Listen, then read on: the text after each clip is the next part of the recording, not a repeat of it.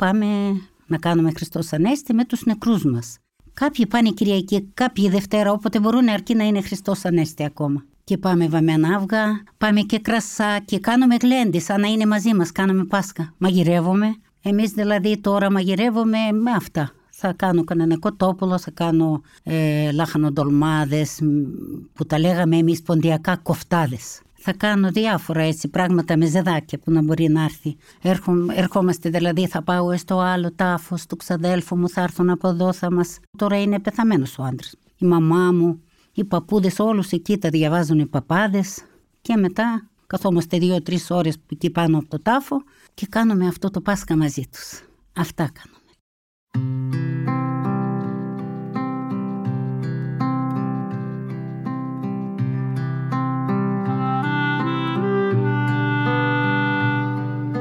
Το Πάσχα των Νεκρών. Ένα γεύμα πάνω στα μνήματα. Είναι ένα επεισόδιο της σειράς Επόμενος Κόσμος. Για να μην χάνετε κανένα επεισόδιο, ακολουθήστε μας στο Spotify, στα Apple και τα Google Podcast. Είναι τα podcast της Lifeo.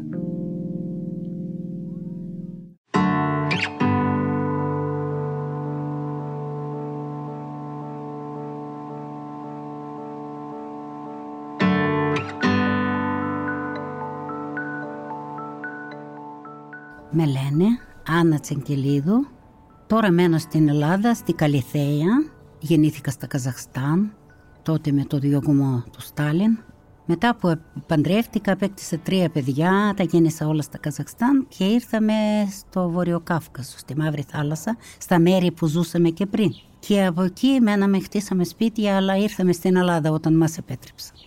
Ανοίξανε οι δρόμοι, το 90 ήρθαμε, και δόξα τω Θεώ γιατί η Ελλάδα σαν την Ελλάδα τίποτα.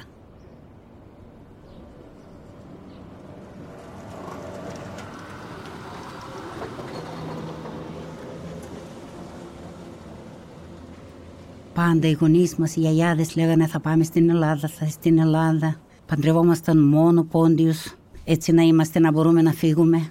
Και ήρθαμε εδώ και είμαστε εδώ τώρα 32, στα 33 χρόνια νηστεύομαι. Τα κάναμε και εκεί, στα Καζαχστάν, γιατί οι γιαγιάδες μας ξέρανε από το, τη Τουρκία που λέγανε, από εκεί ακόμα όλα. Νηστεύομαι, κάνουμε το Πάσχα στην Ανάσταση, πάμε. Τα φαγητά μας τώρα δεν διαφέρουν και πολύ από τα, το, τους Έλληνες.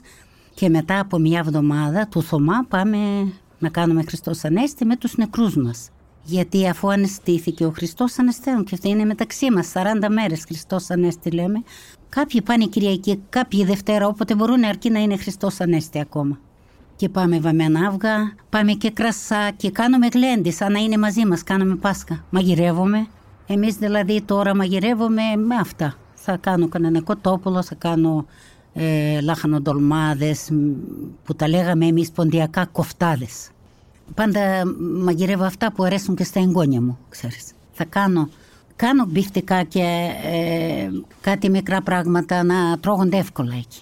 Πάρω αγκουράκια τουρσί, θα πάρω ντοματούλες, θα πάρω, ε, θα ψήσω πολλά πράγματα ψήνω αυτά που λέγαμε Πάσχα και ένα τσουρέκι θα κόψω και πατάτες θα βράζω και είμαστε πολύ ωρακοί και τρώνε. Θα πιούνε κανένα κρασάκι και βότκα πίνουν οι άντρες. Ο άντρας μου έπινε βότκα, του άρεσε. Θα το βάλω στο τάφο και ένα μπουκάλι βότκα, το αφήνω και εκεί. Κάποιος θα το πάρει, θα πιει στη μνήμη του. Και θα του πω, να Κώστα, τα κατάφερα τώρα 20 χρόνια μόνη μου, τα παιδιά μεγαλώσαν, τα εγγόνια μεγαλώνουν, δόξα τω Θεώ. Έκανα ό,τι μπορούσα και χωρίς αυτόν, αλλά και αυτοί από εκεί πιστεύω μας βλέπουν. ερχόμαστε δηλαδή, θα πάω στο άλλο τάφος του ξαδέλφου μου, θα έρθουν από εδώ, θα μας... Τώρα είναι πεθαμένος ο άντρας. Η μαμά μου, οι παππούδες όλους εκεί τα διαβάζουν οι παπάδες και μετά καθόμαστε δύο-τρεις ώρες εκεί πάνω από το τάφο και κάνουμε αυτό το Πάσχα μαζί τους. Αυτά κάνω.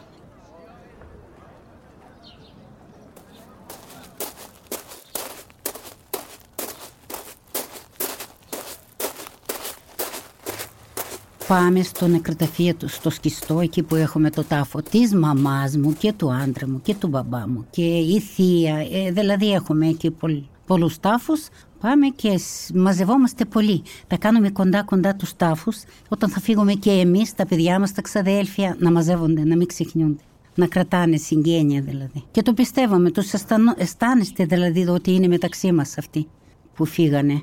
Ε, και μετά που τελειώνει το Χριστός Ανέστη, να αναλήψεως φεύγω. Τώρα δηλαδή από τώρα ετοιμάζομαι, αγοράζω τα αλεύρι, τα αυγά, ε, τα βούτυρα, όλα τι χρειάζονται γιατί θα ψήσω και κάτι που τα λέγαμε ε, τσουρέκια κάνουμε, κάνουμε και ένα ζυμαρικό που λέγεται Πάσχα. Το, κάνω, το ψήνουμε, το βάζουμε από πάνω, χτυπάμε το ασπράδι, βάζουμε και κάτι χρωματιστά από πάνω και λέγεται Πάσχα. Θα πάμε και από αυτά και δίνουμε στον κόσμο. Κερνάμε. Αυτό είναι το βασικό. Να τρώει ο ξένος, έλεγε πάντα η γιαγιά μου. Να, να κερνάμε, τρώνε είναι κρίμα, λέγεται. Αυτό κάνουμε. Θα ετοιμαζόμαστε να ψήνουμε το Σάββατο το βράδυ. Θα μαγειρέψω, θα ψήσω, και πρωί-πρωί την Κυριακή πάμε, στρώνουμε ένα τραπεζομάντιλο πάνω στο μνήμα. Θα τα βάλουμε όλα αυτά όμορφα και καλά και πλησιάζει ο κόσμος, έρχεται. Μας χαιρετάει στο όνομα του πατέρας τους, της μαμάς μου που είναι πεθαμένη, θα πιούμε ένα κρασάκι, θα φάμε κάτι με ζεδάκι. Μιλάμε, τους θυμόμαστε με το καλό, τι κάνανε, τι καλά κάνανε, πώς ήταν η ζωή παλιά. Παλιά είχαμε πάντα σε κάθε σπίτι είχαμε κιμεντζιτσί. Κιμεντζί, τη λέμε τη λίρα την ποντιακή. Και όταν εκεί βρισκόμαστε μετά πάμε σπίτι, μαζευόμαστε πάλι σε ένα σπίτι και μπορούν, μπορούν να πούνε και κανένα τραγούδι και ε, με, Πάσχα είναι. Ναι, έτσι γίνεται. Και εκεί πάνω ακόμα στο μνήμα θα μπορούσε κάποιος να παίζει τη λίρα, να πει κανένα τραγούδι. Πάσχα είναι, δεν, είναι, δεν θάβουμε κανέναν εκείνη την ημέρα, γιατί ζωντανέψανε, αναισθηθήκανε. Όταν πέθανε ο πατέρας μου ήμουν πολύ μικρή, έξι χρονών. Μετά που άρχισα να καταλαβαίνω, πηγαίναμε στους τάφους και δεν είχαν εκεί τάφους όπως εδώ. Ήταν ένα χώμα έτσι, ξέρεις. Και εμείς στρώναμε παραπέρα πάνω στα χορταράκια, στρώναμε τραπεζομάντελα και κάναμε σαν πικνίκ. Και πάλι τα κάναμε και εκεί. Και το κάναμε μόνο εμείς, οι πόντιοι. Και οι Ρώσοι πηγαίνανε. Αλλά οι άλλοι, οι Καζάχοι, οι Αρμένοι, ξέρω εγώ, διάφοροι υπήρχαν. Αυτοί όχι, δεν το είχαν.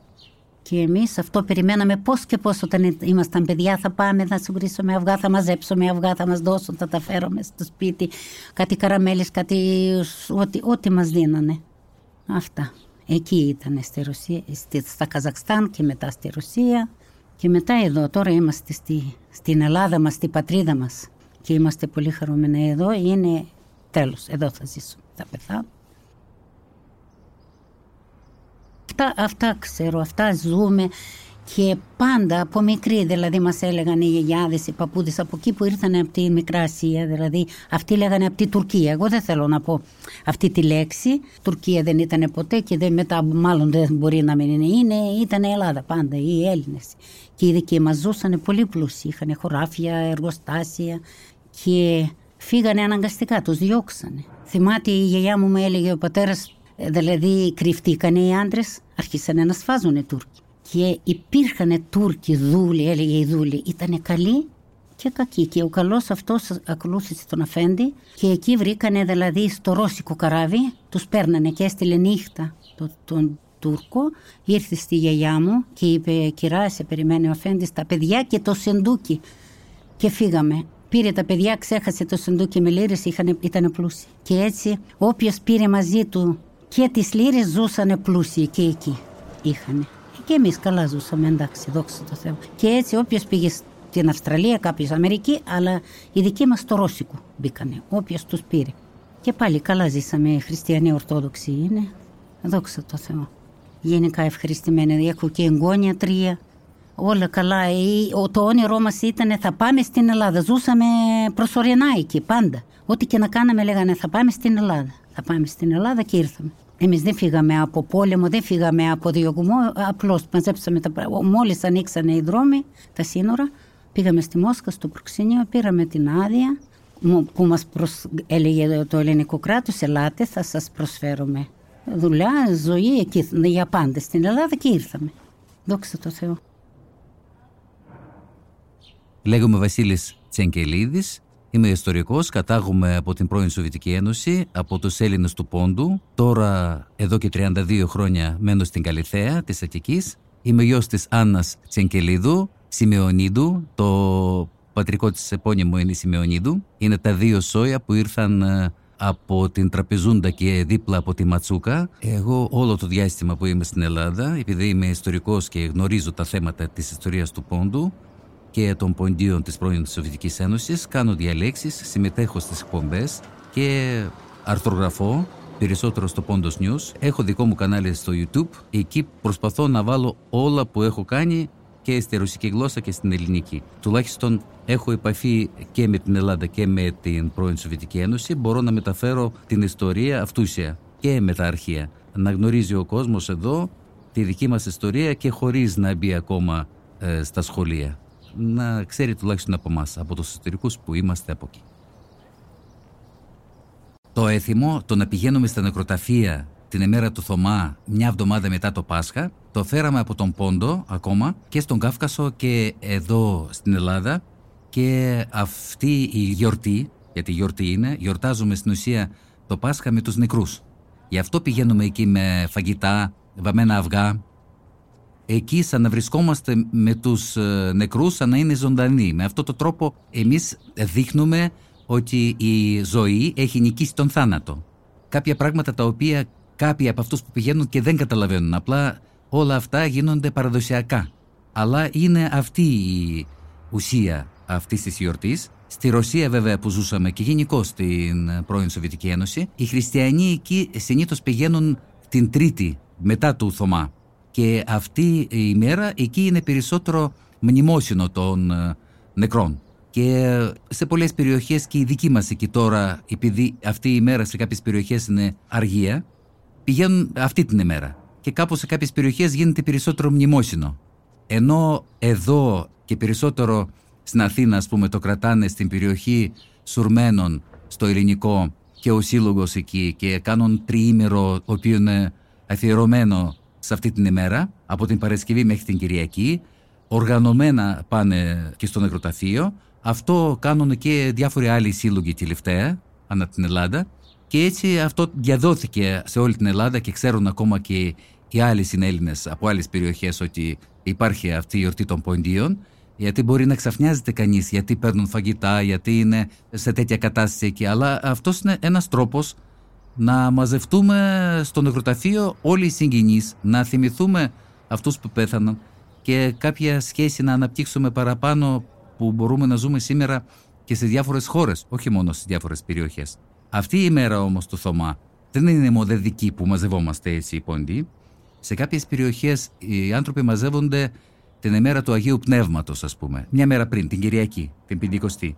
Ας πούμε σε ένα χωριό Μριτσάνσκο που πήγα εκεί και έγραψα και ένα άρθρο για αυτό το πώς μαζεύονται, όλοι από αυτό το χωριό που ζουν σε διάφορες περιοχές του κόσμου αυτή την ημέρα μαζεύονται. Εκεί θα βρεις όποιον θέλεις να βρεις, θα βρεις αυτή την ημέρα.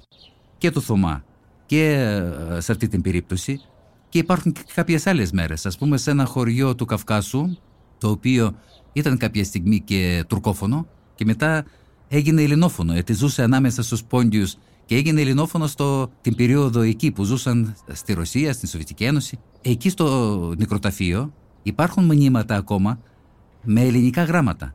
Οι άνθρωποι ήταν τουρκόφωνοι και έγραφαν με ελληνικά γράμματα στου τάφου για να δείξουν ότι είναι Έλληνες εκεί σε κάποια χωριά μπορεί να, να μην υπήρχαν λιράριδες και από τους υπόλοιπους πόντιους πήραν και τη λίρα. Όλα αυτά βοηθάνε να ενωθούν μεταξύ τους ε, οι άνθρωποι ας πούμε μιας πληθυσμιακής ομάδας. Και αυτό γίνεται αυτό που λέω σε αυτό το χωριό. Οι άνθρωποι πάνε στο νεκροταφείο το Πάσχα, την ημέρα ανήμερα.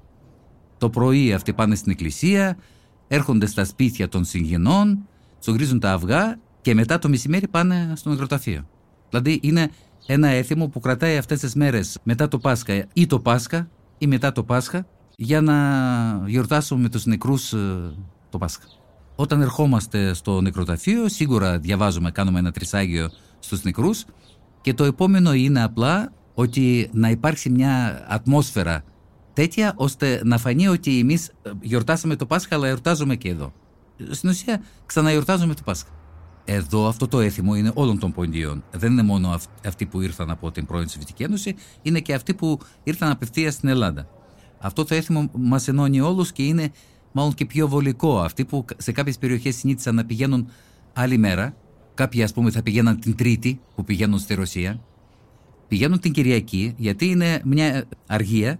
Οι άνθρωποι δεν δουλεύουν εκείνη την ημέρα, πιο εύκολα μπορούν να έρθουν από την άλλη περιοχή και κάπως ενώθηκαν οι διάφορες συνήθειες, ας πούμε, στα χωριά, στο να πηγαίνουμε την ημέρα του Θωμά. Τα φαγητά που παίρνουν μαζί τους είναι αυτά που συνήθως μαγειρεύουν για να, να κάνουν το Πάσχα τους. Ή ε, ακόμα και αυτά που τρώνε στο σπίτι. σω αυτά που αρέσανε σε κάποιους ανθρώπους που έφυγαν από τη ζωή και τους θυμούνται εκείνη τη στιγμή, αλλά θυμούνται όχι με την έννοια της θλίψης, αλλά της χαράς ότι νικάει η ζωή το θάνατο, υπάρχει αυτή η ζωή μετα, μετα θάνατον ζωή.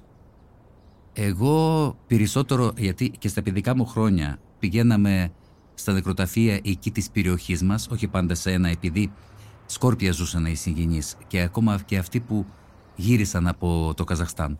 Κάποια στιγμή βρέθηκα μετά από πολλά χρόνια, μια τέτοια μέρα, στο Καζαχστάν, που εμείς αφήσαμε εκεί πολλούς τάφους. Αυτοί οι τάφοι σήμερα σε πολλές περιοχές δεν διασώζονται κιόλας. Επειδή δεν υπάρχει ελληνικός πληθυσμός και σε πολλές περιοχές δεν υπάρχει και χριστιανικός πληθυσμός. Και αυτά τα νεκροταφεία ερημώνουν και σιγά σιγά καταστρέφονται. Ήμουν όμως σε μια τέτοια κατάσταση και έζησα ε, συγκινητικές στιγμές.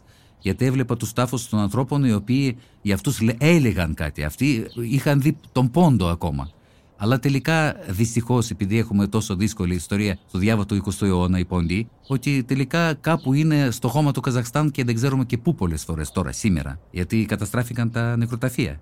Εκεί που τα νεκροταφεία σώζονται ακόμα, οι άνθρωποι και τώρα πολλές φορές πηγαίνουν εκεί και συντηρούν αυτούς τους τάφους. Και η απόσταση είναι και 4.000 χιλιόμετρα να φτάσεις εκεί.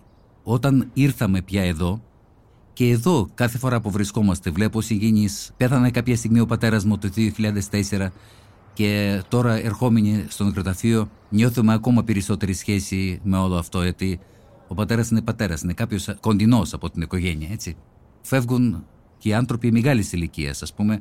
Σχετικά πρόσφατα έφυγε μια θεία της μητέρας μου, η οποία γεννήθηκε στον Πόντο και το θεμόταν. Όλα αυτά βλέπουν με τους συγγενείς τους. Αυτοί λένε κάποιες ιστορίες. Γιατί εκείνη την ημέρα περισσότερο θυμάσαι κάποια πράγματα, τα λες. Μαθαίνουν και τα μικρά παιδιά που έρχονται μαζί. Και εγώ περισσότερο σε όλη αυτή τη κατάσταση θυμάμαι το 2017 πήγα ε, εκεί στην περιοχή που ζούσαμε στον Κάφκασο, στην περιοχή του Κρασνοντάρ, το Πάσχα. Και μετά από μια εβδομάδα πήγα και στο νεκροταφείο μαζί με τους συγγενείς. Και εκεί συγκινήθηκα περισσότερο.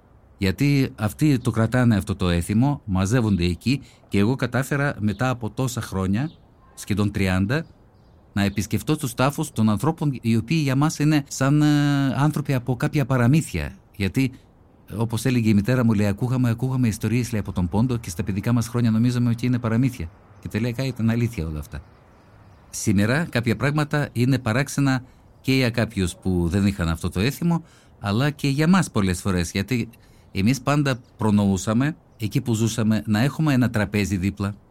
Τώρα σε πολλές περιπτώσεις δεν υπάρχουν τραπέζια και ο τάφος είναι τάφος.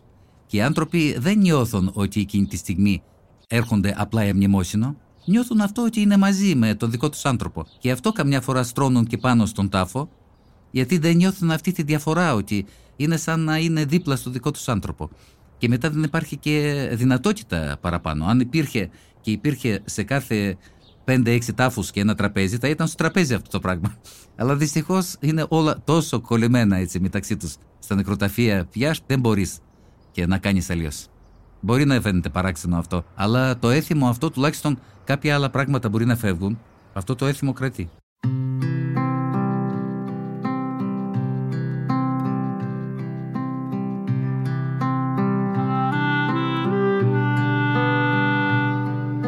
Ήταν ένα επεισόδιο της σειράς «Επόμενος κόσμος». Για να μην χάνετε κανένα επεισόδιο, ακολουθήστε μας στο Spotify, στα Apple και τα Google Podcast.